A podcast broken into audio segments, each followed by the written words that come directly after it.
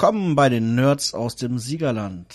Hallo zu der neuen Folge vom Subraum Transmissionen Podcast. Hey, hey, hey und hallo. Schön, dass ihr wieder eingeschaltet habt. Endlich sind wir wieder da nach unserer, ich sag mal, mehr oder weniger unfreiwilligen Sommerpause, oder? Ja, und diesmal auch mit einem zweiten Mikrofon, so dass wir unsere Gesichter nicht mehr immer vor dem einen Mikrofon quetschen müssen, Daniel. Ja, und vor allem, wir müssen uns auch nicht mehr direkt angucken. Ist das nicht schön? ja, eine Freude für meine Augen. Und wie ist es dir so den letzten Monat ergangen? Gut, würde ich, würd ich fast sagen. Homeoffice immer noch, will nie wieder zurück.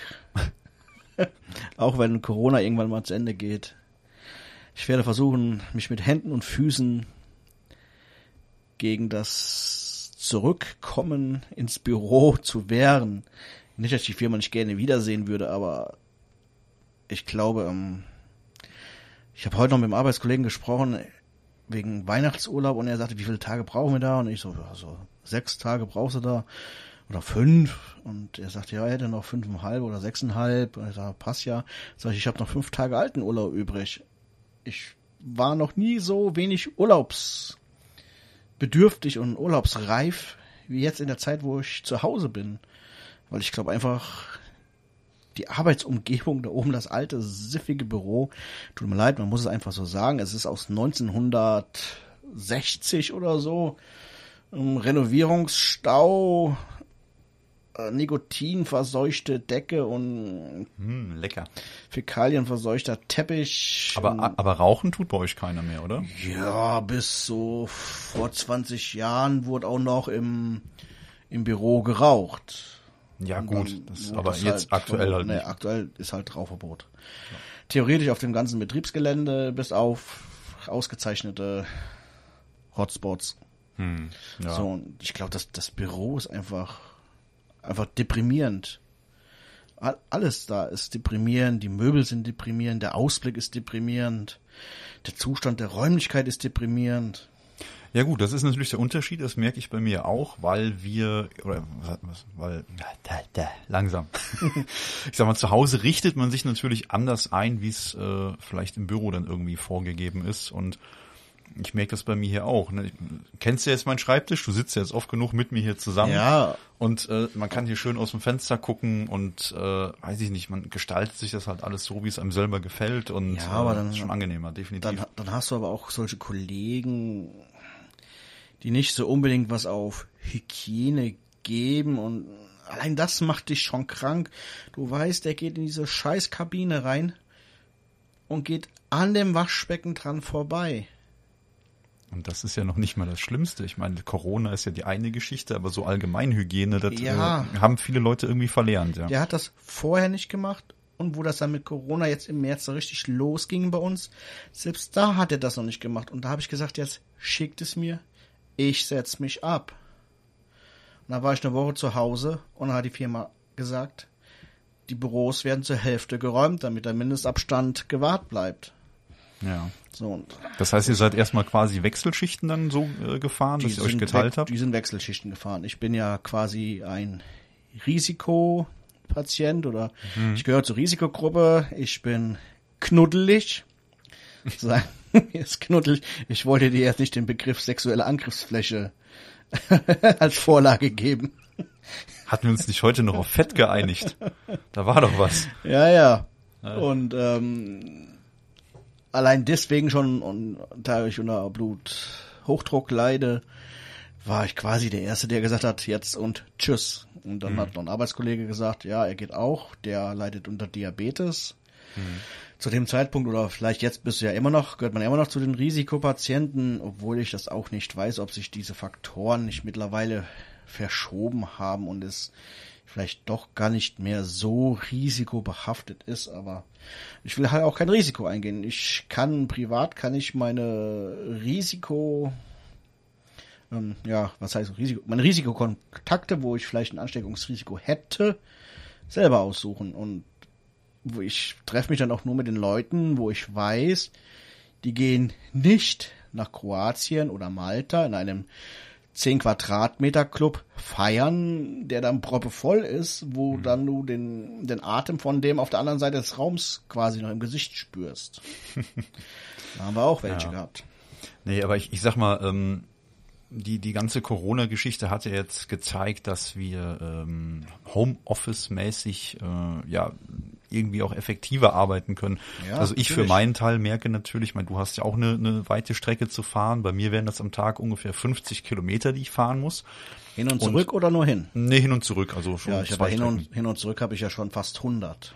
Ja, das ist Also Wahnsinn. 70, 80 Kilometer. Ja, also ich, ich spare, ich habe mal so grob durchgerechnet, ich glaube, das sind so irgendwas zwischen, je nachdem wie teuer halt der Sprit ist, so 100, irgendwas zwischen 160 und 200 Euro. Ich, ich tanke Äh, jetzt einmal im Monat, wenn es hochkommt, zweimal im Monat und so habe ich dann fast jede Woche einmal voll getankt. Und Also- das läppert sich schon. Also ich, ich habe jetzt seit März, Ende März, habe ich jetzt, glaube zweimal erst wieder getankt. Und das waren irgendwie so insgesamt, glaube ich, 60 Euro oder so. Was uns auch dieses nette Mikrofon ermöglicht hat, weil man spart wirklich eine Menge Geld. Und ich finde, da ist jetzt auch der Anreiz, und da, da, wie heißt denn dieser Minister nochmal Heil, glaube ich, der sagte doch, es sollte doch jetzt im Herbst irgendwann ein Recht auf Homeoffice kommen, oder? Ja, wir haben das bei uns schon quasi fast im Haustarifsvertrag drinne. Dann müsste wohl nur noch irgendeine Betriebsvereinbarung mit der IG Metall geschlossen werden. Dann hätte ich auch das Recht auf Homeoffice ohne diesen, dieses Gesetz vom Herrn Heil. Ich weiß nicht, dieses, so ein Gesetz, ob man für alles immer ein Gesetz braucht, hm, keine Ahnung. Normalerweise soll es mittlerweile selbstverständlich sein. Kein ähm, Chef kann ja jetzt eigentlich sagen, ich bin jetzt, ich bin jetzt, wie lange, bin ich? ein halbes Jahr bin ich jetzt im Homeoffice. Es kann ja schlecht einer sagen, ja, funktioniert jetzt nicht mehr, nur weil plötzlich keine Pandemie mehr da ist. Ja, ich sag mal, äh, das kommt so langsam auch, langsam auch in den Köpfen an, dass die Menschen jetzt irgendwie registrieren, das funktioniert so auch ganz gut, bringt vielleicht sogar andere Vorteile mit sich. Ähm, wie gesagt, ich kann halt immer nur so ein bisschen auf mich selber gucken. Ich merke, ich arbeite im Homeoffice effizienter, als wenn ich im Büro sitze, weil im Büro, da arbeitest du zum Feierabend hin und sagst dann so, jetzt ist Feierabend und dann gehst du nach Hause. Und hier, wie heute auch, so da kam dann um kurz nach vier kam noch was, habe ich gesagt, komm, eben ausgedruckt das Ding und äh, eingetippt und fertig und noch äh, Zeug angefragt dafür, ja. Also wirklich noch ein bisschen was gemacht und das würde ich halt so nicht machen, da würde ich mir die Sachen dann eher für den nächsten Tag dahinlegen. Und äh, also ich finde schon, dass ich hier A, angenehmer arbeite und effizienter. Ja, natürlich. Ich habe auch gesagt, wenn ich wieder zurückkommen muss, dann ist ab einer gewissen Uhrzeit nehme ich dann keine Termine mehr an, weil solche Termine, die können auch schon mal länger gehen als ähm, vereinbart und ich fahre nachmittags fast dreiviertel Stunde, Stunde nach Hause dann von meinem Arbeitsort und da habe ich dann keinen Bock dann noch über meine Stundenzahl, die ich machen muss, dann mich dann in irgendein miefiges Büro reinzusetzen und da einen Termin abzusitzen, der im Endeffekt dann wahrscheinlich doch nichts für mich gewesen wäre.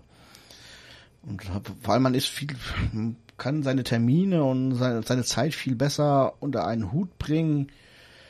Du kriegst von der Familie viel mehr mit, ähm, wenn was ist, wenn es Ärger gibt. Ich kann mir meine Zeit zum gewissen Zeitpunkt oder zum gewissen Maße selber einteilen, wie ich sie brauche. Ich mache morgens eine kurze Pause, mache den kurzen für die Schule fertig, lasse ihn aus der Tür raus und dann setze ich mich wieder an den PC und arbeite weiter.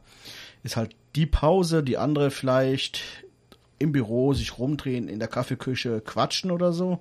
Oder rauchen gehen. Oder, oder rauchen gehen, ja gut, rauchen müsstest du bei uns abstempeln. Okay. Ich kann ja nicht abstempeln, ich kriege pauschal meine Stunden. Ob ich jetzt mehr mache oder weniger mache, ich kriege pauschal meine Stunde. Wenn ich jetzt am Tag 20 Stunden arbeiten würde, kriege ich trotzdem nur meine 8,75 Stunden. Die wären halt dann verloren. Jetzt könnte ich sagen, für mich persönlich, ja, ich, die restlichen zwölf wären dann halt verlorene Stunden für mich persönlich gewesen, die ich halt weder gut geschrieben noch vergütet bekomme.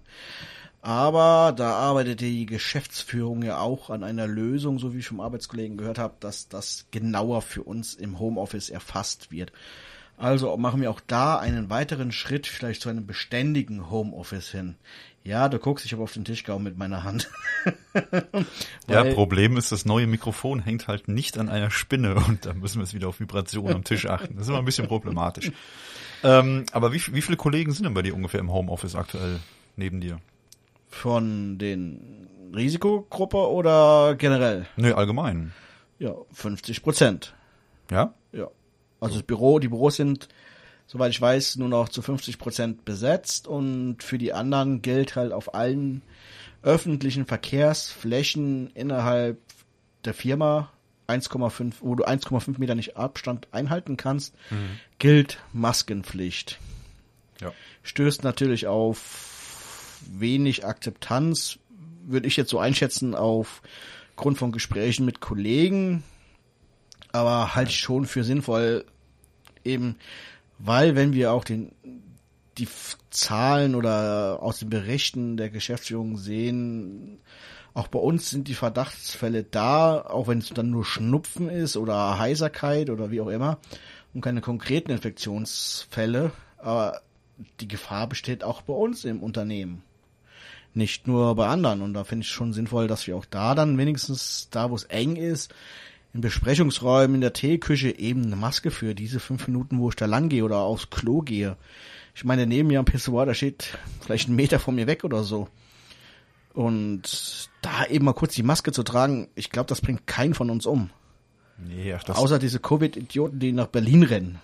Ja, ich sag mal so, das ist ja wirklich so, ja, genau, die nach Berlin laufen und ähm, ja. die ja schon Probleme damit haben, das Ding eben mal im Rewe, im Aldi, was weiß ich wo aufzuziehen, ja, ja oh und äh, Hass. Aber ich würde sagen, weg vom Homeoffice. Wie gesagt, weg wir sind genau. absoluter genau. Verfechter, würde ich mal meinen, dieser ja. ja Möglichkeit zu und, arbeiten. Und das bargeldlose Bezahlen.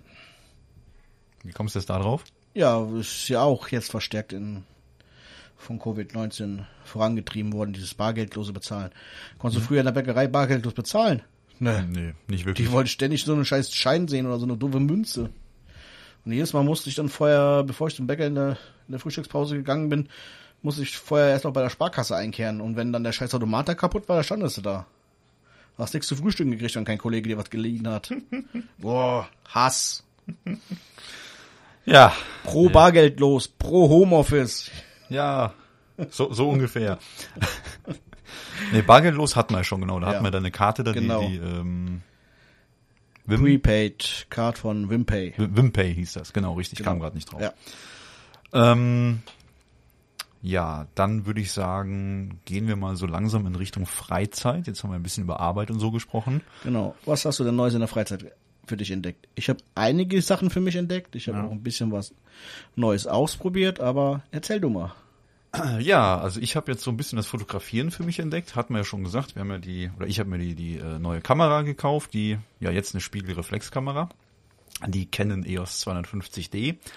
Die, wie wird Canon selber dafür, die leichteste, nicht die kleinste, aber die leichteste Spiegelreflex, die es aktuell auf dem Markt gibt. Und äh, ja, wie gesagt, ist halt jetzt ein ziemlich geiles Hobby. Du kannst halt saugeile Fotos machen, ne, was mit meiner uralten Kamera nicht mehr möglich ist und halt du kriegst auch Sachen hin, die du mit dem Handy so nicht schaffst. Und also in der Qualität und in der Schärfe.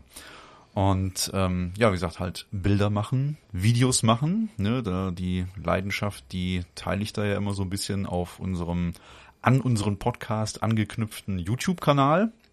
Äh, das aktuellste Video ist jetzt das, was ich jetzt diesen Sonntag aufgenommen habe. Da habe ich so ein, äh, du hast es ja schon gesehen, ein ja. Bienenvideo gemacht, den, also das zweite Mal, ich habe sowas schon mal gemacht, das fand ich dann von der Qualität her nicht so gut, aber man lernt ja immer weiter dazu. Und wie gesagt, das halt jetzt in 4K und ähm, mit netter Musik hinterlegt, paar kleine Effekte reingebaut und so. Und ja, so lernt man halt auch. Ne? Und für unser, was wir in der letzten Episode schon mal angesprochen haben, dass wir demnächst ein etwas größeres Projekt gemeinsam vorhaben, würde ich mal behaupten, lernt man sowas halt wirklich erst mit so kleinen Projekten, wenn man die immer mal wieder macht und verschiedene Sachen ausprobiert, weil nur so kann man es lernen. Und ähm, ja, wie gesagt, die andere Geschichte war jetzt, ähm, der Flugsimulator ist herausgekommen. Den wollte ich mir eigentlich auch direkt holen. Allerdings ist es auch eine recht kostspielige Angelegenheit. Und ähm, da hatte ich so ein das bisschen... Das sagt der, der seine Wäsche mit Geldscheinen ausstopft. Ja, ja, natürlich. Die, die Geldscheine. Ich vor allen Dingen, weil ich ja so auf Bargeld stehe. Bestimmt. Ja, aber. Ja, er hat sich das noch nicht geholt. Er hat halt erst ein weiteres Mikrofon für uns geholt. Genau. Aber den Flugsimulator habe ich mir in der Zwischenzeit schon geholt. Genau, und da kommen wir jetzt, glaube ich, mal zum Genau. interessanten Part. Ähm, ja, erzähl doch mal, wie ist der denn so? Wie läuft der so und äh, verträgt sich das mit deiner neuen Hardware? Mit der neuen Hardware verträgt sich das gut, obwohl ich manchmal schon ein bisschen vielleicht am Schwanken bin, ob ich mir nicht doch noch eine zweite SDD-Festplatte hole, wo der drauf installiert ist. Bisher ist meine Betriebssystem-Festplatte nur SDD. Und da, wo ich den Rest an Daten hin auslage, ist doch eine alte HDD. Ich Ja, glaube, das da schau schaufeln die dann, schaufeln die Ja. ziemlich lange die Daten. ich glaube, das, das merkt man schon am Laden. Er ist auch noch ziemlich instabil jetzt am Anfang gewesen. Wenn ich dann aus dem Flug raus wollte, zurück ins Startmenü, dann ist er mir doch des Öfteren abgestürzt. im Flugsimulator abgestürzt. Ja, genau, das Programm. Und ich bin dann wieder bei Steam gelandet und dann irgendwann hat man dann auch keinen Nerv, das dann wieder zu starten und dann, dann lässt man aus. So, aber wenn ich schon gestartet habe, ich sag euch eins, wenn ihr ihn noch, euch noch nicht geholt habt und ihr wollt ihn euch holen, macht zuerst das Training. Absolviert die verdammte Flugschule. Ich habe mich sofort reingestürzt, wollte losfliegen. Welche Knöpfe muss ich denn jetzt hier drücken? Weil äh, du kriegst nichts angezeigt. Du kriegst nicht gesagt, drück hier und drück da. Ich habe zwar alle Assistenten angeschaltet, weil wann habe ich das letzte Mal Flugsimulator ge gemacht? Vor 10, 15 Jahren oder so.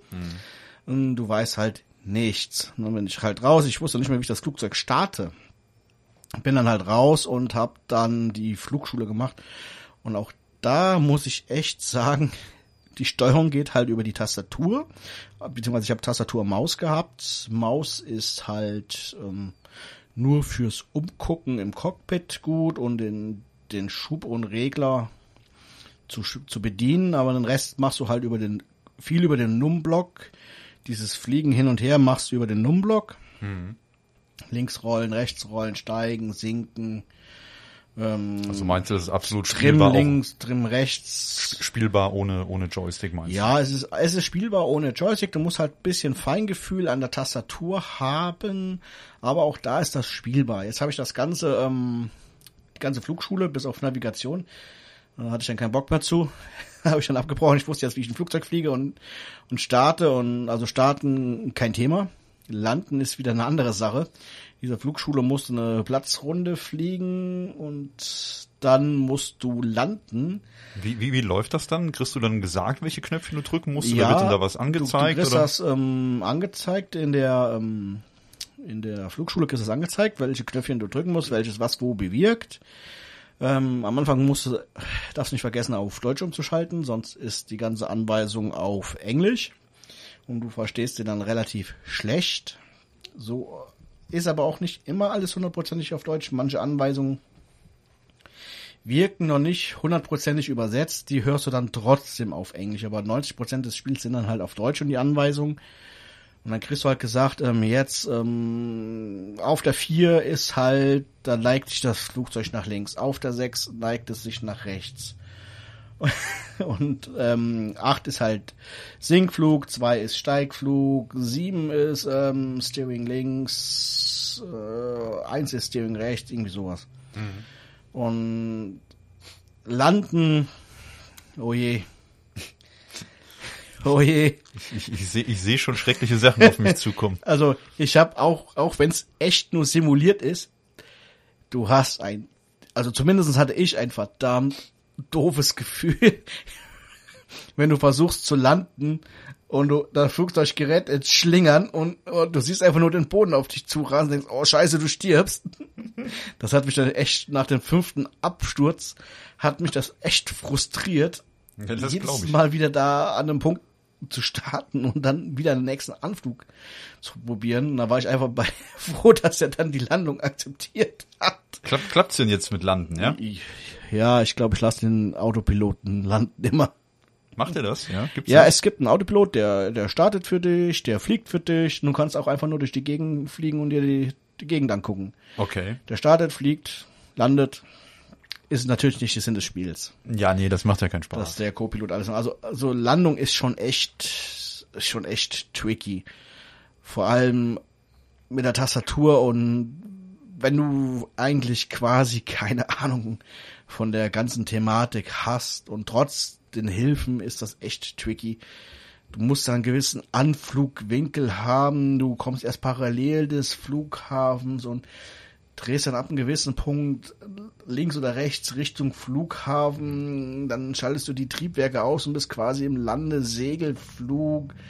Musst das Flugzeug dann noch gerade halten und ja, ich sag mal, das kennt, das kennt man ja alles behalten, so. Ja. Kennt, kennt, kennt man ja wirklich von einem echten Flugzeug, wie die das so machen und wie das so ungefähr läuft. Ja, Aber das selber also zu machen zu müssen, glaube ich, dann ist in dem Moment echt, äh, ja. Ja, also ich glaube, äh, diese 10.000 Stunden, die die, was weiß ich, oder wie, keine Ahnung, wer von euch weiß, wie viel ähm, Simulatorstunden die Piloten brauchen, um die Boeing 747 zu fliegen, der möge uns das bitte schreiben, weil ich weiß es nicht. Aber wenn es 10.000 Simulatorstunden sind, dann meine Erfahrung nach diesem Flugsimulator, ich weiß nicht, wie realistisch er ist, im Vergleich zu einer richtigen, so einem richtigen Flugzeug, muss schon sagen, die sind echt gerechtfertigt. Also äh, schon da in dem Simulator, hier in der von Microsoft, finde ich das Landen schon echt wirklich tricky und schwierig.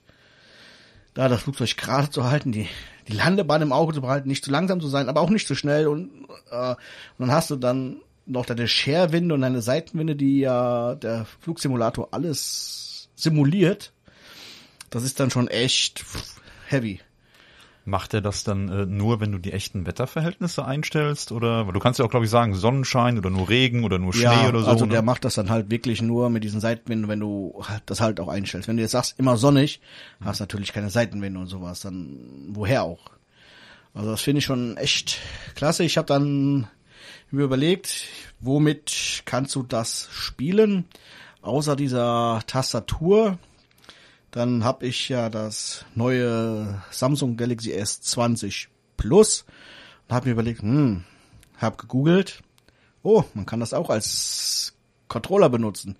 Habe mir dann eine App runtergeladen und habe da das Profil Xbox Controller geladen. Und der Flugsimulator hat es auch einwandfrei erkannt. Und ich muss sagen, mit dem Handy, das als quasi als Xbox-Controller fungiert, zu fliegen, ist noch einmal angenehmer, weil ich mit der Maus dann im Anflug muss ich dann halt noch runter scrollen, beziehungsweise die, das Blickfeld runter zu dem, zu dem Schubregler bewegen, den Schubregler anpassen, dann guckst du wieder hoch, weil du musst ja sehen, wo du lang fliegst beim, beim Landanflug und dann mhm. ist das doch nicht ähm, hast ihn doch nicht richtig eingestellt, dann musst du wieder runter gucken. Also finde ich dann schon, wenn die ganzen Befehle da auf welchen Knöpfchen und Hebelchen sind auf dem Display, finde ich schon angenehmer zum Fliegen. Und vor allem, du kannst dich in deinem Sessel zurücklehnen. Was, was mich jetzt gerade interessiert, wenn du sagst, du hast die App runtergeladen, sieht das dann so von der Optik auch aus wie so ein Xbox-Controller oder? Ähm, äh, optisch, ich weiß nicht, wie sieht ein Xbox-Controller aus? Ich habe keine. Rein, rein zufällig habe ich hier einen liegen. Moment. So. Ja, ich hätte fast gesagt, ja, das ist so. Sieht zumindest so ähnlich aus, ja. Okay. Die Anordnung der Knöpfe. Und wie, wie ja. ist das mit der mit der Anbindung? Funktioniert das über Bluetooth oder muss das Kabel reinstecken oder wie läuft das? Ähm, oder WLAN oder? WLAN funktioniert, glaube ich, funktioniert, glaube ich, über WLAN. Okay. Ich bin mir jetzt gerade nicht ganz sicher, aber müsste WLAN sein. Das sind die Nerds, die genau wissen, wie ihre Handys Plug, mit PC gekoppelt sind. Plug and Play. Reinstecken und spielen. Das ist wie mit der Frau. Ähm, möchte noch jemand ein Bier? Ich wollte gerade runter.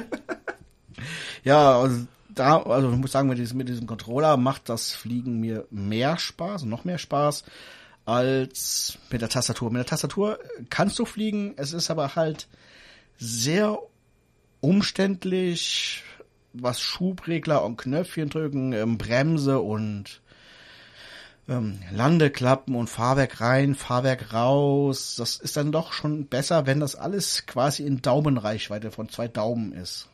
Also okay. ist schon bequemer. Ja gut, bequemer natürlich schon, aber vielleicht ein Stück weit realistischer, würde ich mal meinen, mit der Tastatur zu spielen, weil im echten Flugzeug, gerade in den größeren Maschinen, hast du ja wirklich viele Knöpfe, die du drücken musst und Hebelchen, die du ja, bewegen musst.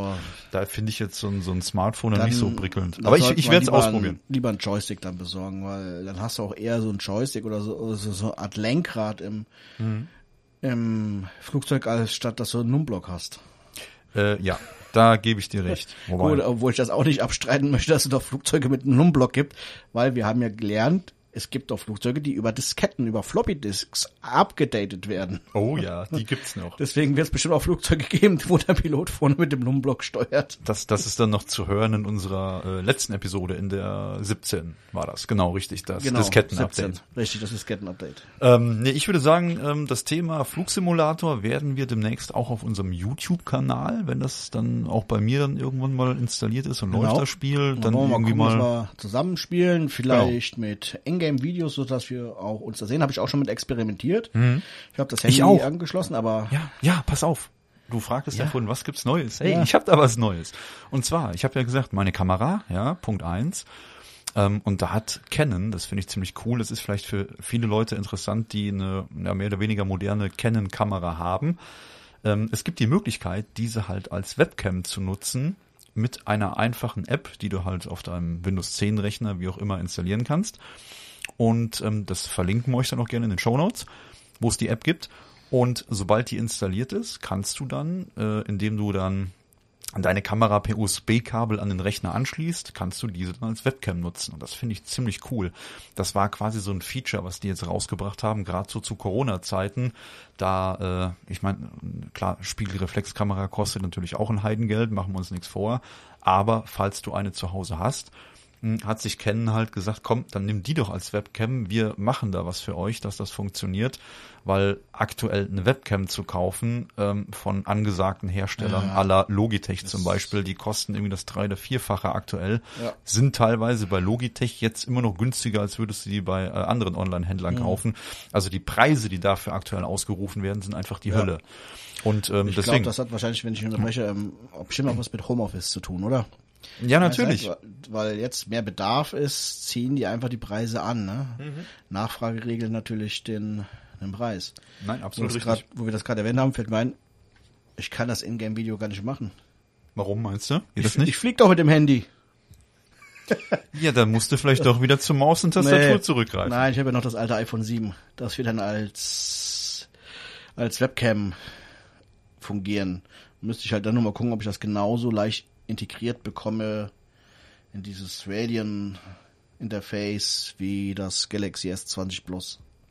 Ja, stimmt, Aber das noch. machen wir dann und wenn der Daniel dann auch soweit ist und die Flugschule auch erfolgreich absolviert hat, ohne dass er den Controller oder so auf den Tisch zerhauen hat, weil das Landen ist schon echt frustrierend. Ich habe bei GTA schon die GTA 5 schon die Flugschule hinter mir, aber ich Ja, glaube, das ist noch ich was glaub, anderes. das ist was anderes, ja.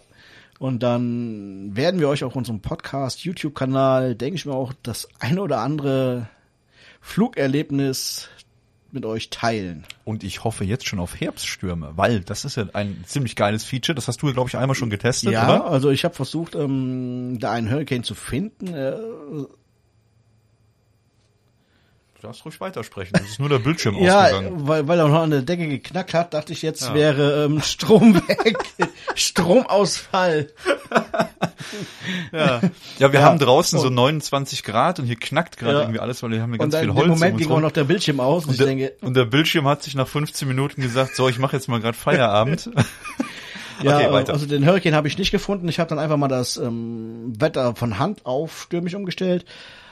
Aber ich habe gelesen in der ähm, in der Westküste, Ostküste, Ostküste von Amerika in Kalifornien, glaube ich, wo die Waldbrände sind. Ja. Auch das stellt Microsoft Flugsimulator dar. Du siehst zwar nicht das rote Glimmen von diesen Waldbränden, Aber die Wolken, ja. aber ähm, ja, auch die Rauchschwade wird von Microsoft Flugsimulator, von diesem Wetterdienst als Wolkendecke interpretiert, eben aufgrund der Satellitendaten, was ich Okay. schon ganz cool finde. Und dazu kommt es, gibt noch einige Modder, die ja jetzt auch dazu Mods schon erstellen.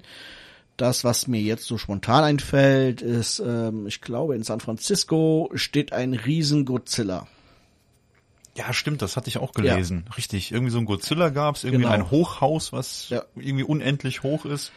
Ja, da Genau, also da sind die Sachen Leute einfallen schon echt aktiv. Und neue Flugzeuge habe ich gelesen. Da gibt's eine Firma aus Paderborn. Ja.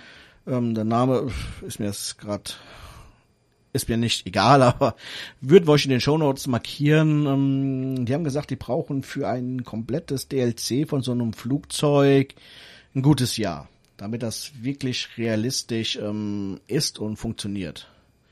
Finde ich schon echt für so ein Flugzeug echt aufwendig. Ja gut, wenn du überlegst, ne, die ganze ähm, ja, die Aerodynamik, die dargestellt werden soll, die Optik muss passen, die ja. Effekte, die Lichteffekte, wie auch immer, müssen passen, die Soundeffekte sollen stimmen, dann die ganzen Knöpfchen im Cockpit und so, da ja. steckt schon viel Arbeit und Liebe also drin in den Dingern. Der vom deutschen Vertrieb von Microsoft, der hat gesagt, oder vielleicht ist das nicht der vom deutschen Vertrieb, sondern der deutsche Chef von Microsoft, der hat gesagt, also die stecken da noch einiges rein und die Spieler können noch einiges erwarten. Und ich glaube auch, in seinem Gesicht gesehen zu haben, dass er vielleicht sogar Hubschrauber versprochen hat. Oh. Aber das ist natürlich ein anderes Thema als ähm, so ein Flugzeug, auch was die Aerodynamik und die Flugeigenschaften angeht. Das wird natürlich etwas mehr Zeit, denke ich, um in Anspruch nehmen, das reinzubringen in das Spiel. Aber der Flugsimulator 2020 ist ja jetzt nicht Ende des Jahres tot, sondern der wird das natürlich auch allein durch die Möglichkeit, dass du da jetzt selber modden kannst, ohne dass du jahrelang drauf warten musst, wird der, denke ich mal, jetzt zig Jahre weiterleben.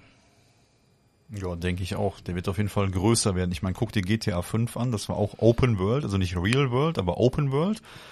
Und äh, was da jetzt die letzten Jahre immer wieder an Updates und Neuerungen gebracht wurde, weil einfach die, die Möglichkeiten so groß, so, ja, fast schon unendlich groß sind in dieser Welt. Immer wieder neue Fahrzeuge, neue, auch neue äh, Flugzeuge, Helikopter und, und Bötchen fahren kannst du da und was weiß ich nicht alles. Und der, der Reiz von so einem Simulator, gerade wie Flugsimulator, wo dann noch die äh, ja echte Welt quasi umflogen werden kann, äh, ist natürlich groß. Und ich habe schon gehört, was ich ziemlich cool finde, man kann ja auch den Siegerland-Flughafen ansteuern und auch da starten, ne? Ja, das halte ich fest. Du kannst theoretisch auch von der Eiserne Hart starten. Nee, oder? Doch. Wow. alle, alle, die aus unserer Nähe hier kommen, die wissen, wovon wir ja. reden. Also theoretisch kannst du auch von dort aus starten. Ich habe mal versucht, vom Siegerland Flughafen dahin zu fliegen, aber wenn du selber steuerst und navigierst, ähm, ich sollte vielleicht die Pilotenschule doch nochmal mit dem Navigieren machen. ist das schon echt kompliziert weil ähm, du kennst auch gar nicht die ganzen Kürzel von den Flughäfen, wo du dann mhm. plötzlich bist und von oben aus gesehen sieht echt fast alles gleich aus. Ja, je nachdem auf welcher Höhe also, du bist, wird alles ziemlich breiig. Schon echt, ja, breiig nicht, aber ähm, ich könnte jetzt sagen, fliege ich an Gießen vorbei oder fliege ich an Burbach vorbei. Ah, schwierig. Oder ist das Neunkirchen schon? Also, das halt, sind halt Begriffe in Örtlichkeiten jetzt für Leute aus unserer Gegend, aber das ist schon echt nicht ohne. Ja, ich sag aber, mal, die Piloten haben ja dann wahrscheinlich auch den Trick, dass sie sich so ein bisschen orientieren an solchen äh, an Flussläufen, an, keine Ahnung, Talsperren ja. was weiß ich nicht, alles so markante Punkte halt, die man vielleicht noch sehen kann. Also gerade die, die kleinen Maschinen, die großen ja. natürlich nicht mehr, die sehen das ja auch nicht so wirklich. Und äh, gerade so als kleine Maschine, da würdest du dann, oder äh, ja, Cessna-mäßig sowas, da würdest du natürlich dann eher nach solchen markanten Punkten gucken, wie irgendwelche Talsperren oder so. Oder eine, eine Autobahn vielleicht. Ja, Das natürlich. erkennt man vielleicht noch eher, ich weiß es nicht. Ja, ich freue mich auf jeden Fall drauf und da werden wir dann irgendwie mal gucken, dass wir da dann mal so ein lustiges Videoprojekt starten. mal so ein paar kleine Sachen, wo wir dann eventuell zusammen äh Zwei Nerds in der 747. Ah nee, 747 haben wir glaube ich gar nicht. Nee. Ich glaube, es ist eine 737 oder so. Ach, mir, mir Ach, reicht auch so eine kleine. Kann man denn ja, auch... wir können auch Cessna fliegen. Ja, guck mal, ich, ich kenne das ja jetzt von, von Battlefield zum Beispiel. Battlefield, da kann man dann, wenn man da zusammenspielt, kann man da irgendwie mit drei Leuten einen Panzer fahren. Ja, irgendwie einer fährt, zwei schießen oder so. Ähm, wie ist das bei, bei Flugsimulator? Kann man doch zu zweit ein Flugzeug fliegen oder geht das ah, immer nur einer ich, alleine? Ich glaube, das wird nicht gehen. Ich glaube, da fliegt jeder sein eigenes dann. Ja, aber das wäre eine witzige Erweiterung, oder? So als Pilot und Co-Pilot oder so. Ja, ähm, ich habe auch von jemandem gehört, der macht ein MMO in dem Flugsimulator, ist er wohl am Programmieren. Okay. Also wird sicherlich auch einen Mod geben, wo du dann Pilot und Co-Pilot vielleicht bist. Also wir haben ja genug ähm, anscheinend Brain Power draußen und Enthusiasten, die wirklich bereit sind, da Stunden zu investieren und der von Microsoft auch gesagt, auch die Leute, die jetzt in den alten Flugsimulator Stunden rein investiert haben und sich selber Flugzeuge gemacht haben, die sind jetzt natürlich daran interessiert, das in den neuen Flugsimulator reinzubekommen. Und die haben gesagt, die werden alles tun, was denen möglich ist und dem zu helfen, diesen Leuten ihr Flugzeug in den neuen Flugzeugsimulator zu importieren. Damit diese Leute nicht im halt jetzt ihre Arbeit umsonst gemacht haben quasi, aber dass sie halt dann auch für den neuen Flugsimulator noch mehr begeistert werden. Ja, das glaube ich. Ja, das ist cool. Das ist echt cool. Ich meine, dass die dann sagen, hier, die ziehen da mit und ermöglichen denen das auch. Und ähm, ja, aber wie gesagt, das werden wir ausprobieren. Ich muss es mal diese Tage mal runterladen, installieren und das waren ja irgendwie so irgendwas zwischen 90 und 120 Gigabyte und Ja, ich habe eine da guck mal, wie lange hast du anderthalb, gebraucht? anderthalb Stunden gebraucht. Wow. Aber ich habe natürlich auch eine 1000 Mbit Leitung, ne? 1000 Mbit. Ja. Die ganz große von von dem roten Anbieter. Ich Ach, weiß ja, du bist ja über über Kabel, ne? ja, darf Ja. ich das sagen, wer da welchen Nein. Anbieter? Das kann sich jeder denken. Was? Äh, piep. Ja, äh, kommen wir von Flügel, weil Flight Simulator, Flügel, Flugzeuge haben Flügel, Ja. zu Wing. Okay. LG. Ich bin ja so ein LG-Fan so ein bisschen. Ich habe zumindest ein LG-Handy, da schwöre ich äh, aktuell noch darauf. Ähm, LG hat ein neues Smartphone vorgestellt. Das LG Wing. Okay, Ja. kannst du mit fliegen? Ja, das kannst du bestimmt auch fliegen lassen, aber ich glaube, das hält ja nicht so lange. Nein, und zwar heißt das deswegen Wing, weil es hat ein sogenanntes Drehdisplay. Das heißt, es sind zwei Bildschirme und einer von den beiden Bildschirmen ist dann um 90 Grad drehbar. Okay. Zwei Bildschirme. Genau. Ich meine, sowas ähnliches kennen wir ja, glaube ich, schon von dem Galaxy Fold. Ja, mit dem, Ja, mit, mit dem Knick. genau, das hat ja den Knick zum Falten. Und hey, das hier soll halt wirklich dann drehbar sein. Ich könnte mir so ähnlich vorstellen, dass das so ungefähr funktioniert wie der Bildschirm, der an meiner Kamera ist, den du so zur Ja, Seite okay. wegklappen kannst und dann kannst du den ja um 180 Grad dann nochmal rumdrehen, dass du von der anderen Seite gucken kannst. Ist vielleicht interessant für Vlogger, könnte ich mir vorstellen. Ja, Vlogger. für Vlogger. Du meinst Videologger? Vlogging, Video, Video-Blogging. Genau Genau. wie Blogger, ja. Genau, so Vlogging vielleicht. Das könnte ich mir vorstellen, dass das dafür dann eventuell äh, interessant ist. Hm, was wissen wir denn bis jetzt darüber? Das Ding hat so einen Mechanismus mit einer Doppelfeder und hydraulischen Dämpfer. Also das klingt schon ganz edel, würde ich mal meinen. Und äh, ja, du sollst halt auf den beiden Bildschirmen dann verschiedene Sachen gleichzeitig machen können. Ja, während du auf dem einen äh, chattest, äh, kannst du auf dem anderen dann äh, Filme schauen und so weiter. Das ist schon mal vielversprechend. Und das Ding hat dann ein Snapdragon 765 verbaut Okay. ja, und eine Triple Cam. Das ist ja heutzutage schon fast nichts Besonderes mehr. Aber das Besondere an der Kamera oder an dem Telefon ist, mh, dass einmal ein 64 Megapixel Weitwinkelmodul verbaut ist, ein 13 Megapixel Sensor mit Ultraweitwinkel und eine weitere Weitwinkelkamera mit 12 Megapixel. Und jetzt kommt das, was ich ziemlich cool finde. Und zwar, äh, wenn man das obere Display dann ja waagerecht gedreht hat und packt quasi das Telefon am unteren Display fest, hat das dann ein sogenanntes Gimbal-Feature. Ja, so bewirbt LG das hier. Und ähm, damit kannst du dann wohl besonders ruckelfreie Fotos oder äh, Entschuldigung, Fotos natürlich, Videos machen. Ne? Also dieses integrierte Gimbal. Das finde ich cool. Das würde ich, glaube ich, wirklich gern mal testen. Ähm, weil ich ja gerade aktuell für meine Kamera auch noch ein Gimbal suche. Deswegen finde ich das gerade ein spannendes Thema, dass sowas jetzt Telefone schon integriert haben. Äh, was haben wir denn so an weiteren Specs noch von dem Telefon? Und zwar hat das Ding natürlich, ja gut, Wi-Fi 5 ist jetzt fast schon wieder alt, oder? Wi-Fi 6 ist ja eigentlich jetzt der neueste, neueste heiße Scheiß. Dann hast du Bluetooth 5.1 drinne, NFC ist klar, weil du möchtest natürlich beim Bäcker bargeldlos bezahlen, ist ja klar. Und ähm, ja, ansonsten an Besonderheiten hat das Ding äh, 4000 Milliampere-Stunden Akku mit Quick Charge natürlich. Äh, und ja, Feuchtigkeitsschutz war wohl nicht machbar, so wie es hier steht, weil aufgrund des Formfaktors.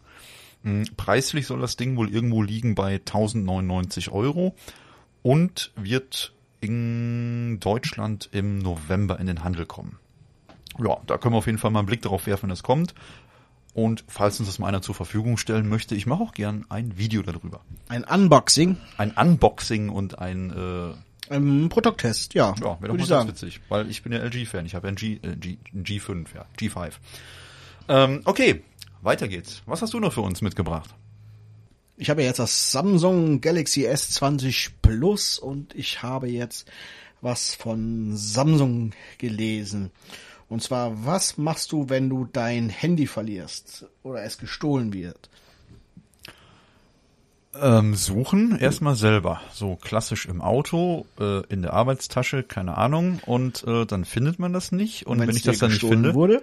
Ja, was mache ich dann? Ähm, dann kann ich das in der Regel, wenn es an ist, kann ich das normalerweise dann aus der Ferne sperren. Das gab's doch mal. Genau, und wenn es kein Internet mehr hast, hat oder ausgeschaltet ist, hast du verloren, weil dann kann es auch nicht mehr geortet werden.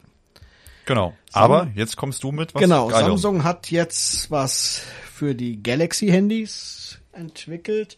Und zwar kann man jetzt auch die Galaxy-Handys orten, oder zumindest Samsung orten, wenn diese offline sind. Und dabei sollen andere Galaxies dem Ortungsdienst helfen.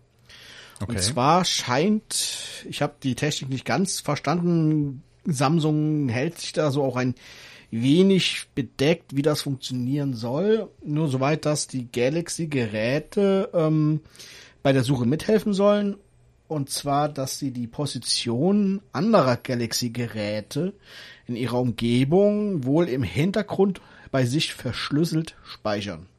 Also so ähnlich wie bei der, ich sag mal, Corona-App zum Beispiel, dass da im Hintergrund irgendein Schlüssel abgelegt wird, der, Ja, der genau. anonym so sagt, so würde ich das jetzt verstehen. Ah, okay. Und das heißt, wenn du dann ähm, das orten willst und es ist nicht mehr online, werden wahrscheinlich die anderen Galaxies auch mit angepinkt. Bitte guck mal in deinem Speicher, ob du das Handy bei dir hast.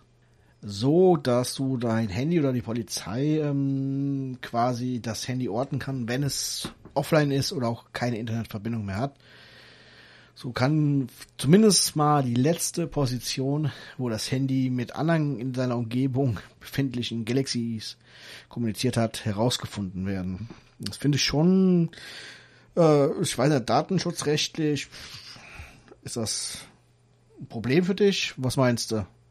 Ich glaube, solange es verschlüsselt ist und keiner darauf Zugriff hat, außer vielleicht die Polizei oder Samsung selber, Ja, die, die, was, also was ich mich jetzt frage, ist, ähm, theoretisch, wenn das Ding aus ist, ist es aus. Das heißt, der lockt ja im Prinzip dann auch nur den letzten wahrscheinlich Ja, Ort, genau. oder? Den, den letzten Standort wird vermerkt, wo das Handy seine Position an anderen Galaxies weitergegeben hat. Ja, okay, die Frage ist halt dann wirklich, kann mir das dann wirklich im Notfall helfen? Weil wenn das Ding einer klaut, der schaltet das aus und äh, schleppt das dann nach sonst wo und macht das dann da vielleicht wieder an. Wenn du Hm. Zwei Minuten gibst, gucke ich nach, ob das über Internet funktioniert oder Hm. Ja, weil die, die Frage ist halt wirklich dann, ähm, wenn der nur den letzten wahrscheinlichen Ort anzeigt, dann funktioniert das ja mit klassischen Systemen jetzt im Prinzip so ähnlich auch schon, weil ich kann ja auf meinem Telefon ähm, halt über diese Google Services kann ich ja jetzt schon die ähm, GPS-Ortung und sowas einschalten, dass ich mein Telefon jederzeit wiederfinde und sperren kann. Jetzt ist die Frage, was macht das besser? Weißt du, wie ich meine? Ja, ich verstehe, wie du meinst. Ähm, ich habe gerade mal kurz nachgeguckt nochmal. Also wie das Ganze funktionieren soll, soll sich wohl auch quasi erst in der Realität, in der, im Prax, in der Praxis ähm, beweisen. Es scheint aber auch nur so funktionieren zu können, wenn andere Samsungs oder andere Galaxy-Geräte in der Nähe sind des gesuchten Handys und auch die die diese Funktion aktiviert haben, mein Samsung finden oder so müsste das glaube ich heißen. Ansonsten funktioniert das, glaube ich, auch nicht. Aber ist ja schon mal ein relativ guter Ansatz. So ist die Frage, ob das aktiv gesucht werden kann oder halt nur die letzte Position. Und wenn es nur die letzte Position ist, ja, im Zweifelsfall hat man dir im Supermarkt geklaut und dann erfüllt das auch keinen Zweck mehr eigentlich. Weil wenn es dir im Supermarkt geklaut worden ist, ist es ja auch fort dann. Ne? Richtig. Also ich wollte jetzt nicht mein schönes Handy geklaut bekommen. Nee, das will keiner. Aber wo wir Ja. jetzt, wo wir jetzt bei dem, damit warst du durch mit dem Thema? Ja, Thema durch. Weil da habe ich noch was sehr artverwandtes. Und zwar, du hattest ja vor deinem Samsung hattest du ja ein iPhone. Jawohl. Und ähm, weißt du, dass das iPhone auch anonym und geheim Ja. mitschreibt, wo du bist oder wo du warst? Habe ich mir auch schon mal angeguckt. Ah, sehr gut. Und zwar, ich weiß nicht, ähm, ein paar wissen das halt vielleicht nicht. Und zwar ist das äh, ja ähnlich wie auch Google das macht. Und zwar werden die letzten drei Monate werden quasi gelockt. Und äh, da hat das iPhone sowas wie eine versteckte Karte im, ja, in so einem Submenü, könnte man sagen, die du dann halt aufrufen musst und da kannst du dir dann anzeigen lassen, wann du wo die letzten drei Monate gewesen bist. Und dann ist das auch egal, ob du GPS anhast oder nicht, oder ob du nur im Mobilfunknetz unterwegs bist oder ob du dich irgendwo in irgendwelchen WLAN-Netzen anmeldest. Ja, der lockt dann damit immer noch ähm, äh, deine, deine ja, äh, Position. Und äh, jetzt ist halt die Frage, wie kommt man da dran? Und zwar, wenn ihr in das Menü Einstellung geht, gibt es da den Punkt Datenschutz, ja, und dann gibt es die Ortungsdienste. Die haben ja viele vielleicht eingestellt, wegen GPS und Kartenmaterial nutzen. Und äh, da drunter unter dem Punkt Ortungsdienste gibt es dann den weiteren Punkt Systemdienste. Und dann findet man dort die Option wichtige Orte. Wenn man die auswählt, dann sieht man in der Übersicht alle Orte vermerkt, die das Telefon halt in den letzten drei Monaten erfasst hat. Und zwar alles schön an einer kleinen Karte mit Adressen und, und, und hinterlegt. Dachte ich mal, passt jetzt ganz gut zum Thema und kennt vielleicht der eine oder andere noch nicht. Ja, das ist äh, wohl so ähnlich wie ähm, die Timeline bei Google Maps.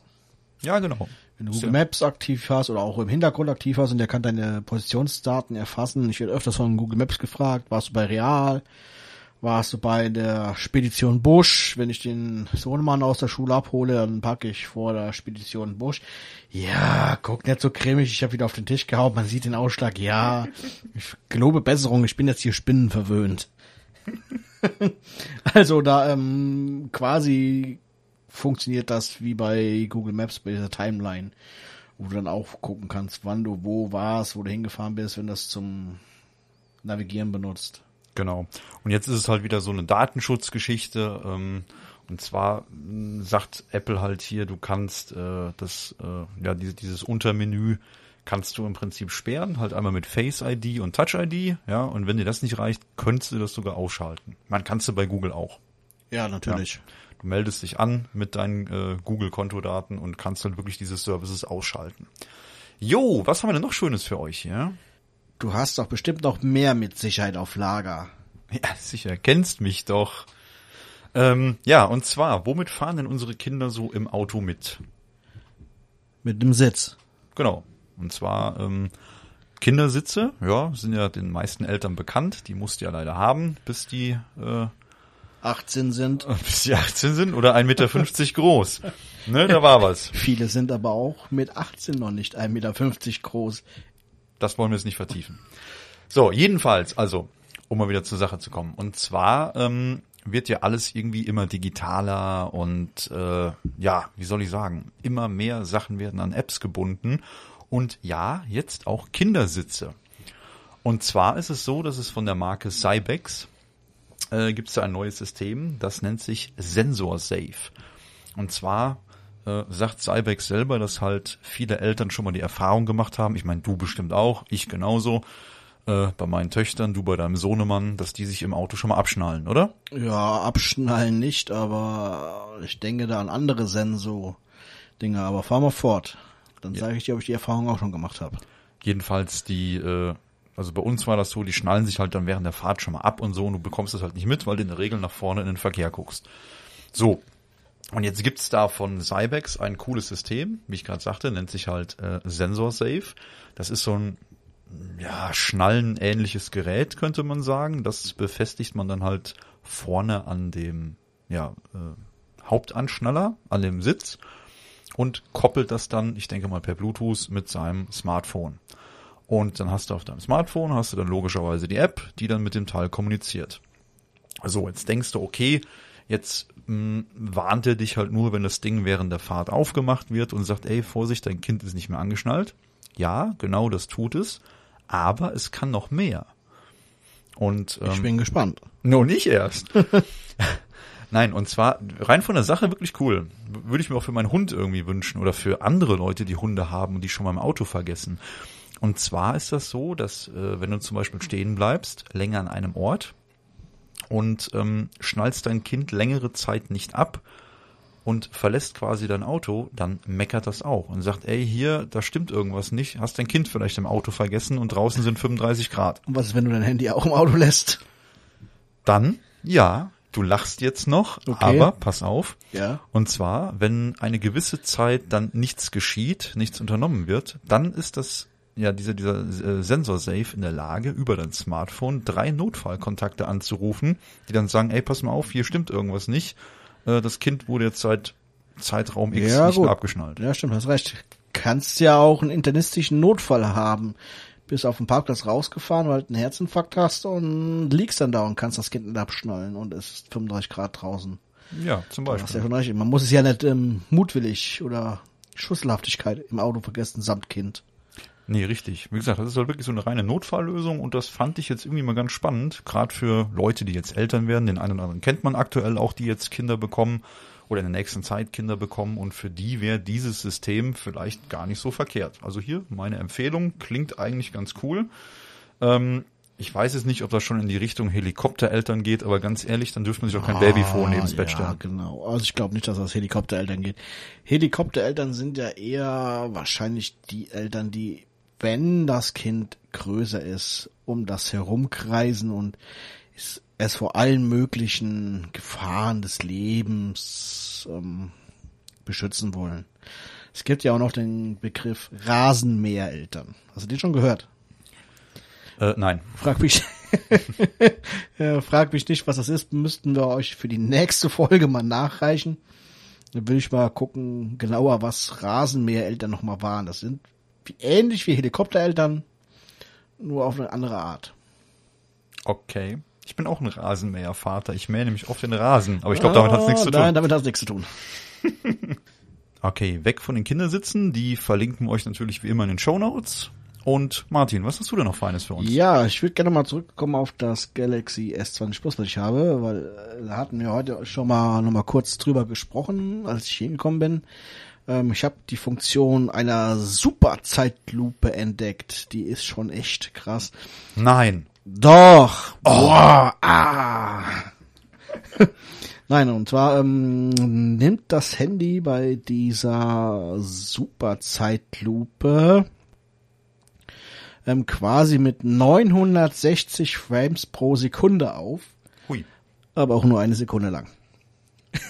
ja, und wie viel Material ja, kommt dann zustande? Ähm, abspielen kannst du noch ungefähr 32 Sekunden. Ich habe schon ein paar Videos damit gemacht und ausprobiert, experimentiert. Die kann man bei mir auf meinem Kanal bei YouTube sehen. Keine Schleichwerbung. Und zwar, die ähm, Future finde ich echt interessant. Man kann schöne Sachen damit machen, bestimmt. Auch lustige Sachen. Ich denke, damit werden wir ein bisschen in der näheren Zukunft noch rumspielen bisschen experimentieren. Wir hatten heute Mittag, was heißt heute Mittag, heute Nachmittag, haben wir mal kurz experimentellerweise ähm, Daniels Bienen auf seiner fetten Henne ins Visier genommen. Ihr müsstet den Daniel sehen, er grinst suffisant. Ja. Das eben oder anfänglich im Podcast genannte Video, genau, richtig. Genau. Zu finden um, auch auf unserem YouTube-Kanal unter Subraumtransmission unter YouTube. Genau. Und da haben wir mal so ein paar Bienen aufs Korn genommen. Und ich denke mal, ich habe es dem Daniel zur Verfügung gestellt. Der Daniel wird es sicherlich bei uns auf dem YouTube-Kanal testweise irgendwie einbauen oder so. Dann könnt ihr euch das mal ansehen. Ja, was, was sieht man denn in dem Video? Erzähl doch mal. Ja. Super langsame Bewegung. Also du ja. siehst quasi das, was in einer Sekunde passiert. Ja, nein, ich habe das, wie gesagt, das Video habe ja. ich ja und auch gesehen vorhin schon draußen. Ja. Und ähm, was ich ziemlich beeindruckend finde, ist halt, ist halt wirklich eine super Slow-Mo. Also normale Slow-Mo können die meisten Telefone, aber ja. das S20 äh, und das Plus ist kann schon richtig, richtig äh, schnell aufnehmen. Und du hast bei der Biene gerade diesen Flügelschlag zum Beispiel so krass gesehen, wenn die ihre ja. Flügel aufklappt und dann anfängt da loszuflattern. Also genau. ist schon echt beeindruckend. Richtig. Und die Super Slow-Mo ist halt wirklich auf eine Sekunde Aufnahmezeit beschränkt und ich glaube ähm, auch nur in HD. Und die normale dann, dann Zeit. Dann hat das ja was mit dir gemeinsam. Ja, genau. Ich bin auch nur in HD. Nee, du bist auch beschränkt. so, und die normale ähm, Zeitlupe, die kannst du ja unbegrenzt am Handy laufen lassen quasi, bis dein Speicher voll ist. Und die normale Zeitlupe nimmt ja auch noch deinen verlangsamten Ton auf, dein, den Ton auf. Und die Super Slow Motion nimmt halt wirklich nur eine Sekunde Bildmaterial auf. Gut, äh, Ton in einer Sekunde, hm, Ja, da passiert, glaube ich, nicht viel. Richtig, ganz genau. Aber ist schon eine interessante Sache. ähm, Hat mir schon echt ein bisschen Spaß gemacht, damit schon rum zu experimentieren. Nur das glaube ich. Ja. Ähm, kommen wir zu anderen ja, Bildschirmen, würde ich sagen, wo wir gerade so über Videotechnik noch ein bisschen sprechen. Ähm, sagt dir die Firma Next Paper was? Nein, was ist Next Paper? Ähm, kennst du solche E-Reader? Ja, die kenne ich von meiner Frau. Ja, genau, E-Book-Reader oder so. Ja, ne? genau. Ja, und zwar ist jetzt was Neues auf den Markt gekommen. Und zwar hat die Firma Next Paper, wird geschrieben NXT und dann Paper, ein sogenanntes Next Paper Display auf den Markt gebracht. Ja. Das soll ähm, zum einen sehr augenschonend sein und jetzt kommt ja erst das Beeindruckende und das Besondere an der ganzen Geschichte. Das Display ist ein sogenanntes selbstreflektierendes Display. Okay, sagt mir jetzt nichts. Was ist selbstreflektierend? Ja, das heißt, ähm, es ist deutlich stromsparender als diese herkömmlichen LC-Displays. Okay. Ja, und hat zudem eine wesentlich höhere äh, ja, Bildwiederholrate als die herkömmlichen E-Paper äh, Reader. Und ähm, achso, übrigens, die Marke heißt TCL und nicht Next Paper, da habe ich mich gerade ein bisschen vertan. Also das Next Paper von TCL. Ähm, ja, zudem ist dann ganz interessant, dass halt, wie gesagt, das Display halt dieses äh, selbstreflektierende Panel verbaut hat, was zum einen halt 36 Prozent laut Angaben dünner ist als herkömmliche LC-Displays und circa 65 Prozent stromsparender als andere LC-Bildschirme. Okay, hört sich Ja. ja gut an. Also von daher solltest du da mit der Akkulaufzeit doch sehr, sehr lange hinkommen. Äh, Nachteil ist anscheinend nur, dadurch, dass du halt dieses selbstreflektierende Display hast, du brauchst halt viel ja, Tageslicht oder Raumlicht, um halt vernünftig lesen zu können. Also wäre vielleicht für deine Frau irgendwann mal interessant. Also nichts mit abends im Bett lesen. Ja, schwierig. Außer du hast eine gute Nachttischleuchte. Ja, aber du möchtest ja auch den Partner da nicht stören. Hm, Ja, nee, nicht unbedingt, ne? Nee, aber rein von der Sache glaube ich, Ja, ist das wenn, eine feine Geschichte. Ja, klar, vor allem wenn du dann im Park sitzt, also wo es eh hell ist, wo andere Displays dann aufgeben und du nichts mehr sehen kannst, ist das, denke ich mal, auch schon ganz gut. Eben genau, weil es ja quasi das eigentliche Problem ja umkehrt. Ne? Da, wo du mit anderen Displays nichts mehr siehst, brauchst du hier mehr Licht, um mehr zu sehen. Ja, Genau. Und ähm, was ich halt cool finde, dadurch, dass du dann halt eine hohe, äh, ja höhere Bildwiederholrate hast, ist es wohl auch möglich, Filme damit zu gucken in Full HD. cool. Das ist natürlich für so ein Gerät schon ziemlich beeindruckend. Jo, Martin, hast du noch was Schönes für uns? Ja, und zwar habe ich noch eine Kleinigkeit. Was heißt Kleinigkeit? Ähm, Und zwar hat ein Forscherteam einen Beitrag in diesem Fachmagazin Nature veröffentlicht. Kennst du vielleicht? Ja, Nature kennt man, da schreiben ja wirklich nur die Leute rein, die auch wirklich ja hoch angesehen sind in der Wissenschaft. Und zwar haben diese Wissenschaftler, dieses Team von der Hochschule, von der Technischen Hochschule Lausanne eine Methode entwickelt, diese Siliziumchips viel besser und effizienter zu kühlen. Und zwar haben diese Siliziumchips kleine Röhrchen integriert, wie ähm, solche Gefäße bei, ähm, bei Pflanzen. Und diese ähm, Gefäße führen, diese, diese Röhrchen führen eine Kühlflüssigkeit. Und diese Kühlflüssigkeit hat oben zu dieser Siliziumchips der, ähm, der, ja. Ja, Was, Wasser, diese- oder? Ist auch Wasser Ja, ja, Wasser, genau. Momentan ist Wasser halt, ähm, halt zu dieser Siliziumchip, Siliziumschicht der Chips eine Öffnung, wo ein Kupferpfropfen drinne ist. So, schwierige Wörter. Und zwar führt dieser Kupferpfropfen die Wärme direkt da ab, wo sie entsteht und führt sie in diese Kühlflüssigkeit, was momentan noch Wasser ist, ähm, ab. Aber die Forscher ähm, überprüfen noch, ob man vielleicht besser eine andere Flüssigkeit nimmt als Wasser, auch was die Haltbarkeit der ganzen Gerätschaft angeht. So, und da führt das, äh, ähm, diese Kupferpfropfen die Hitze ab und diese Kühlflüssigkeit transportiert dann mit einem sehr geringen Pumpaufwand diese Hitze ab.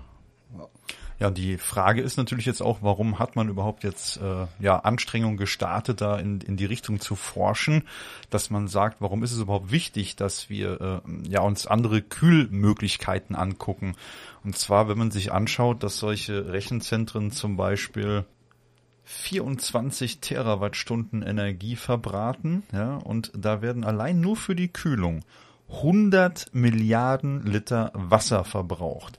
Das entspricht in etwa dem Wasserverbrauch einer 300.000 Einwohner großen Stadt. Und das ist schon eine Menge. Und ich glaube, wenn man das wirklich ähm, optimieren kann, diesen Kühlvorgang dieser Chips in den Rechenzentren, tut man auch, glaube ich, der Natur was Gutes, weil 100 Milliarden Liter Wasser, hm, kannst du eigentlich eine Menge andere gute Dinge mitmachen. Und auch halt der Strom, der muss ja auch erstmal erzeugt werden. Und der meiste Strom geht da, glaube ich, dann wirklich nicht für die Rechenleistung drauf, sondern, sondern für, die für, für, die Kühlsysteme. Genau. Und wenn wir gucken, wie groß so ein Rechenzentrum ist, da ist schon, da geht schon echt Saft durch. Und jetzt kommen wir vom großen Rechenzentrum zu was ganz Kleinem. Martin. Deinem. Nein. Nein, nein, der ist es nicht. Nicht mein Auto. ähm, pass auf. Welche Firmen kennst du von Elon Musk? Äh, SpaceX und Tesla und der war irgendwo noch mit involviert. Ja, unter ja, anderem, unter, andere, unter anderem ist er ja auch bei OpenAI. Da hatten wir in ja, einer der, der, der, letzten Episoden mal drüber gesprochen. Ja, stimmt. Ähm, da geht es ja um diese äh, künstliche Intelligenz, Weiterentwicklung und so weiter. So, und zwar, ich würde mal sagen, jetzt wird's schweinisch. Und zwar hat Elon Musk unter anderem noch eine andere Firma gegründet, und zwar im Jahr 2016. Und äh, die Firma nennt sich Neuralink. Okay. Ja, Neuralink ähm, ist eine Firma, in der er so eine Art Mikrochip herstellt. Oder sagen wir, ja, ja schon Mikrochip, aber eine, eine Schnittstelle zum Gehirn. Ja. Und zwar testen die dort an Schweinen, weil die uns ja relativ, ja, ähnlich sein sollen. genau. Bei dem einen mehr, bei dem anderen weniger. Ich wollte es nicht sagen. Jedenfalls haben die dort ein Schwein, das ja Gertrude heißt oder Gertrude. Ja, und dieser Gertrude wurde halt jetzt ein Chip implantiert. Und das ist so ein Prototyp eines Hirnchips. Und ähm, da konnten dann jetzt via äh, kabelloser Bluetooth-Verbindung Nervenimpulse auf einen Computer übertragen werden, wenn das Schwein seinen Rüssel bewegt hat. Ja, das ist ja schon mal ganz interessant. So, und ähm, jetzt fragt man sich, warum macht man das, warum forscht man da dran? Und zwar Ziel ist es jetzt von Elon Musk und von der Firma äh, Neuralink, ähm, ja, später mal eine, eine elektronische Verbindung zum menschlichen Gehirn zu schaffen. Ja, und zwar hat er halt die Vision, die ich auf der einen Seite gut nachvollziehen kann, zum Beispiel durch Autounfälle, wenn irgendwelche Nervenbahnen beschädigt sind oder so, diese dann mit diesen Chips zu überbrücken, dass die Nervenimpulse vom Gehirn an die Muskeln oder so weitergegeben werden können, damit du vielleicht wieder laufen kannst, deinen Arm bewegen kannst und so weiter. Mhm. Eigentlich eine, eine gute Sache, oder? Ja, natürlich. Bis, bis dahin. Ähm, was ich allerdings ein bisschen gruseliger finde, das ist dann der Punkt in dem Bericht ein wenig weiter unten. Ähm, da schreibt er dann sowas wie, äh, dass er da in Zukunft äh, die Vision hat, später eventuell auch mal das Bewusstsein eines Menschen auf Maschinen zu übertragen. Bin dabei. Ja, da sind wir wieder genau da, wo wir bei Star Trek zuletzt ausgestiegen sind, nämlich bei Picard, wenn wir uns so erinnern. Es geht doch immer irgendwie um künstliche Intelligenz, ja, oder? Bin dabei. Wo kann ich mich eintragen? ja, äh, ist vielleicht verlockend, aber ähm, weiß ich nicht. Ist auch irgendwie saugruselig. Weiß ich nicht. Also ich finde solche ähm, Gedanken schon verlockend. Und wenn ich mir sicher sein könnte, dass es sicher ist, obwohl ich, ich meine, wenn ich im Sterben liege, ist mir dann wahrscheinlich auch wurscht, ob es, ob es sicher ist oder nicht. Da käme es auf den Versuch drauf an. Es gab ja auch hier diese Serie, wovon ich erzählt habe, Upload. Ja, genau. Wo das Gehirn oder dein Bewusstsein vielmehr quasi in so eine Art ähm, Virtual Reality Cloud multimassiv online Rollenspiel, wie auch immer, hochgeladen wird. Und wo du anhand von deinem reellen Geld, was du mal hattest, dir da dein Leben quasi, dein Leben nach dem Tod kaufen konntest. Fand ich auch sehr interessant. Ja, schon, ne? Wenn du weißt, Würde du kannst mich auch nachher, verlocken. wenn du nachher weißt, du kannst weiter existieren. Ähm, jedenfalls sagt er halt, dass Neuralink quasi so eine Art Vorbereitung ist auf eine Zukunft, ähm, ja, wo die, die künstliche Intelligenz dann irgendwann die menschliche überholt haben soll. Deswegen halt unter anderem ist er auch bei OpenAI und hat ja da diesen Text Generator und so mitentwickelt und gemacht und getan oder gesponsert, müsste man eigentlich eher sagen. Ähm, oder mitfinanziert. Und ähm, ja, das, das, ich weiß, ich weiß, ich finde das, ich finde das ein bisschen bedenklich, ganz ehrlich. Also ähm, ich bin ja totaler Fan von Technologie und so, aber manche Sachen äh, irgendwie werden wir doch aktuell nur in die Richtung gelenkt, dass irgendwie KI über vieles bestimmen soll. Ja, das sieht man ja schon bei selbstfahrenden Autos und so weiter. Das Thema haben wir ja auch schon mal aufgemacht. KI wird immer mehr und in Ja. ein paar Jahren wird das Das muss- natürlich noch mehr. Muss aber nicht unbedingt was Schlechtes sein. Nein, natürlich nicht. Schlecht, schlecht ist das nicht, aber halt der, dieser Gedanke ist, dass dann irgendwann mal vielleicht die ähm, ja, KI uns wirklich überholt hat. Ja, ich glaube, das wird aber auch ohne das geschehen. Das ist wahrscheinlich einfach eine Art Evolution. Ja, die Frage ist halt, wie nah kommen wir an den Terminator ran? Ne? Das ist Ja, ja so. Skynet lässt grüßen, also. Lang lebe Skynet! Wir wollen nur vorsorgen, ne? Ja, ja, natürlich. Weil, Wir haben keine Boston Dynamics Roboter geschubst. Nein, wir nicht. Das waren die anderen. genau. Nein, Wenn Skynet Namen haben möchte, wir können Namen liefern. Gut, zurück zum Thema. Ähm, also, äh, Fakt ist, es wird halt aktuell an Schweinen getestet und noch nicht an Menschen. So viel ist schon mal sicher. Ähm, jetzt ist die andere Geschichte, es soll halt irgendwann mal auch an Menschen ja getestet werden und äh, im besten Fall in an Menschen wie auch immer funktionieren. Der Akku soll da wohl irgendwie einen Tag halten und du kannst das dann per kabelloser Geschichte wieder aufladen. Mm und soll halt dann so Sachen oder Anwendungsbereiche behandeln, ähm, sowas wie wenn du äh, ja Schmerztherapie, Sehstörungen, Hörverlust, äh, Schlaflosigkeit, Hirnschäden, ja oder Verletzungen des Rückenmarks, ja, also dass du halt wirklich dann, wie ich vorhin sagte, Beine, Arme und so weiter wieder bewegen kannst und so weiter, dass halt dann die ähm, das das verletzte Nervengewebe quasi mit dieser Technologie dann wieder überbrückt wird, damit damit Menschen halt wieder mobil werden. Ähm, jetzt klingt das alles ziemlich, ja, so, so Borg-mäßig halt, implantieren lassen von irgendwelchen technischen Geräten und so, das kennt man ja auch aus Star Trek. Äh, unter anderem wird das hier in Zeit Online halt auch verglichen mit der Fernsehserie Black Mirror. Kennst du die? Ja, schon von gehört, aber ich glaube, ich habe mal eine Folge angeguckt. Ja, ja, viel mehr kenne ich jetzt auch nicht, um ehrlich zu sein. Ähm, jedenfalls fügte dann nachher noch Musk zu seinem Interview hinzu, die Zukunft wird seltsam sein. Ich denke, das wird sie. Ja. Ja, seltsam aus unserem Blickwinkel heute, aber wahrscheinlich normal für die Zukunft ichs. ja, die Frage ist halt, wann ist die. Zukunft, was ist die Zukunft Genau. und ähm, wo wollen wir hin? Was ich halt, wie gesagt, immer gruselig finde, das ist aktuell dieser Gedanke, dass es immer um KIs geht. Das fing ja schon wie halt eben mit dem Beispiel mit Terminator und so weiter an. Wir haben immer irgendwie Angst vor der höheren Macht. Dann kam irgendwann Star Trek PK, da äh, ging es am Ende auch irgendwie um eine KI und irgendwie beunruhigt mich das so ein bisschen. Dich nicht? Hm. Nö. Ist das, ist das vielleicht die Art technologische Evolution, die wir Menschen anstreben? Wollen wir irgendwann mehr, ja, technologisch sein? Ja, warum nicht? Also ich, also ich für meinen Teil würde mir auch einen Chip unter die Haut plantieren lassen, um da wie so Art, so ein NFC-Chip damit zu bezahlen und Türen zu öffnen, wenn ich mal wieder auf die Arbeit zurück muss, was ich ja nicht hoffe. Ähm, Zeit, an der, an der Zeituhr mein Kommen zu bestätigen oder mein Personalausweis da drauf, mein Führerschein, meine Krankenakte, so dass der Notarzt einfach nur meine, mein Handgelenk scannt oder meine Hand, sofern ich das nach dem Unfall noch habe.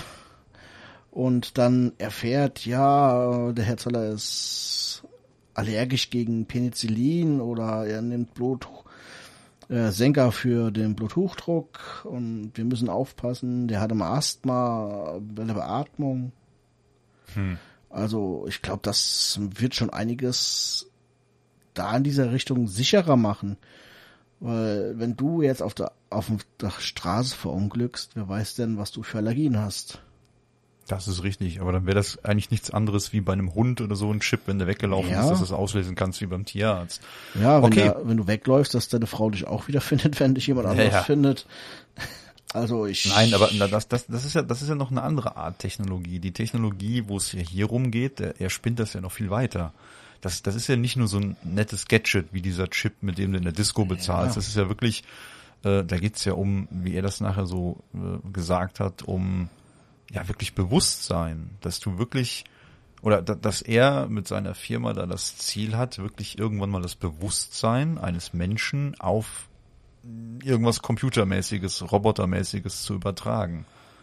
Das, das ist nicht? der Gedanke, der mich warum so ein bisschen. Nicht? Ah, ja, ja gut, warum nicht, das wissen wir, glaube ich, noch nicht. Die also ich glaube, wenn ich die Möglichkeit hätte, ich glaube, von meinem jetzigen Standpunkt aus bringt es mir keine Nachteile. Ja gut, Nachteile, also, Vorteile. Ja, für mich empfundene Nachteile. Nachteil wäre wahrscheinlich, ich würde meine Kinder und oder mein Kind, meine Urenkel überleben, weil mein kybernetischer Körper oder ein Roboterkörper hat wahrscheinlich eine längere Haltbarkeit als so ein biologischer Körper. Was natürlich der Vorteil für mich wäre, ich lebe länger. Nachteil, ja. ich werde wahrscheinlich einsam werden. Die Frage ist halt, lebst du dann noch? Das ist ja genau der springende ja, Punkt. Ja, gut, was ist Leben? Definieren, definieren wir jetzt hier Leben. Tja, das ist, ist Technolog technologisches Leben kein Leben, wenn es ähm, bestimmte Kriterien erfüllt. Es gab da mal eine Star Trek Folge, wo die, ähm, ich glaube, auf einem Mond am Bohren waren mit so kleinen Robotern, mit so ähm, ähm, vorne so, vorne hatte, hatten die so ein Bohrer dran und konnten verschiedene Werkzeuge replizieren und mit ähm, Raupenantrieb und konnten sich so leicht ähm, hovermäßig bewegen und untereinander kommunizieren und haben dann halt ein eigenes Bewusstsein entwickelt das wäre ja auch Leben. Es gibt ja bestimmte Kriterien, die was erfüllen muss, damit es als Leben, als intelligentes Leben auch vielleicht ähm, anerkannt wird. Es muss ja nicht auf, auf Kohlenstoffbasis wie wir zwei Kohlenstoff-Wassersäcke basieren. Ja, der, der Witz ist ja, wir wissen ja, die Computerchips bestehen ja größtenteils aus Silizium. Und ja. es gibt ja die Theorie, dass es auch Silizium-basiertes Leben gibt. Eben. Also von daher, der, der Sprung dahin, das bauen wir uns, glaube ich, gerade selber. Ja, ich glaube, auf, Siliz auf Silizium-Basis basierendes Leben ist. Ist anders gemeint, ja. Ja, genau. Nein, nein, das, das habe ich schon also verstanden. Aber ich, ich würde sagen, wir gucken uns mal für die nächste Episode ähm, diese Folge an. Ich versuche die mal rauszufinden, wie die hieß von The Next Generation und dann gucken wir uns die an und dann führen wir mal vielleicht die erste halbe Stunde mal diesen Gedankengang, wie definieren wir oder wie würden wir Leben definieren, fort. Das ist ehrlich gesagt gar nicht so einfach. Und da haben wir auch, glaube ich, gerade noch eine Breaking News, die gar keine Breaking News ist, oder? Ja, ich weiß, ich bin jetzt auch verunsichert. Also die eine Fach, ich sag mal Fachseite im Netz sagt, ähm, dass Wissenschaftler da irgendwelche Moleküle in der Atmosphäre der Venus gefunden haben, die auf ein bakterielles biologisches Leben in der Atmosphäre der Venus zurückzuführen sein könnten sie aber nicht ähm, explizit sagen, es gibt dort Leben, sondern es müssen noch andere Faktoren erst ausgeschlossen werden. Ja, vor allem, Sie sagen ja eigentlich auch nicht direkt Leben, Sie sagen ja biologische Aktivitäten. Richtig, ganz genau, also Richtung Bakterien, Mikroben, aber auch das wäre Leben. Jetzt habe ich aber dann gleichzeitig noch auf einer anderen Seite gelesen, die das dann eher so in die Richtung verneint, sondern dass dafür keine biologischen Prozesse verantwortlich sein könnten, sondern eher vulkanische Aktivitäten, Blitzeinschläge, dass die diese Moleküle erzeugt haben. Da warten wir, glaube ich, mal bisschen noch die Zeit ab, die nächsten Monate. Wir behalten das mal im Auge, was da noch kommt. Aber interessant ist die News auf jeden Fall.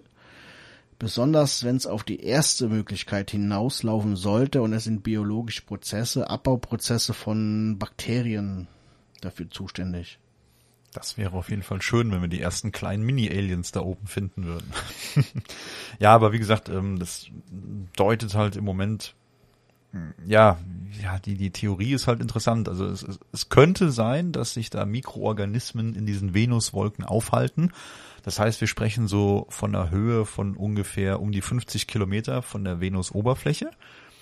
Und äh, dort herrschen wohl so Temperaturen so um die 25, 30 Grad.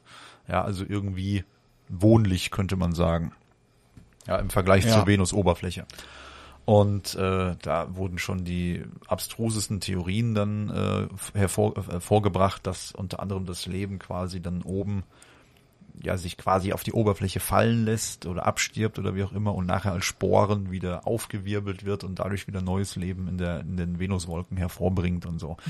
Ähm, mag sein, kann aber auch sein, es ist ganz anders. Also wir sollten auf jeden Fall da aus äh, Chile, glaube ich, wurde da beobachtet mit den äh, Ja, Chile und Hawaii. Ja. Und äh, wenn wir da weiter beobachten und ja, wer weiß, was wir da noch Nettes erfahren. Ich glaube ja immer noch, dass wir eher Leben auf den auf den äh, Monden Europa und so weiter finden. Aber das ist eine andere Geschichte. Äh, Zeit für eine, oder ja, da bräuchten wir mehr Zeit in einer anderen Episode. Jetzt haben wir auch über eine Stunde schon aufgenommen. Und damit würde ich sagen, entlassen wir euch aus dieser Episode. Schön, dass ihr dabei wart. Oder nicht? Ja, natürlich. Ja, meine ich doch. Ich wollte nur gucken, ob du noch wach bist. Ich habe doch kein neurales Interface. Ich kann doch nicht deine Gedanken lesen, wenn du mich so fragend anstarrst. Ist der Akku wieder leer, weißt du was? Ich, ich leg dich gleich mal auf mein Lager. Ja, aber das Galaxy S20 Plus kann ja induktiv theoretisch mich aufladen, diesen neuralen Link. Das funktioniert ja. Dann sollten wir das gleich mal da drauflegen, damit ja, der wieder ich funktioniert. Ich leg schon drauf. Jawohl. So, das war's. Wir wünschen euch einen schönen Morgen, einen guten Mittag, einen schönen Abend, eine tolle Nacht. Umgibt euch mit netten Menschen, hört diesen geilen Podcast und auch viele andere schöne Podcasts. Und äh, ja, das war der Subraum. Transmissionen Podcast. Podcast.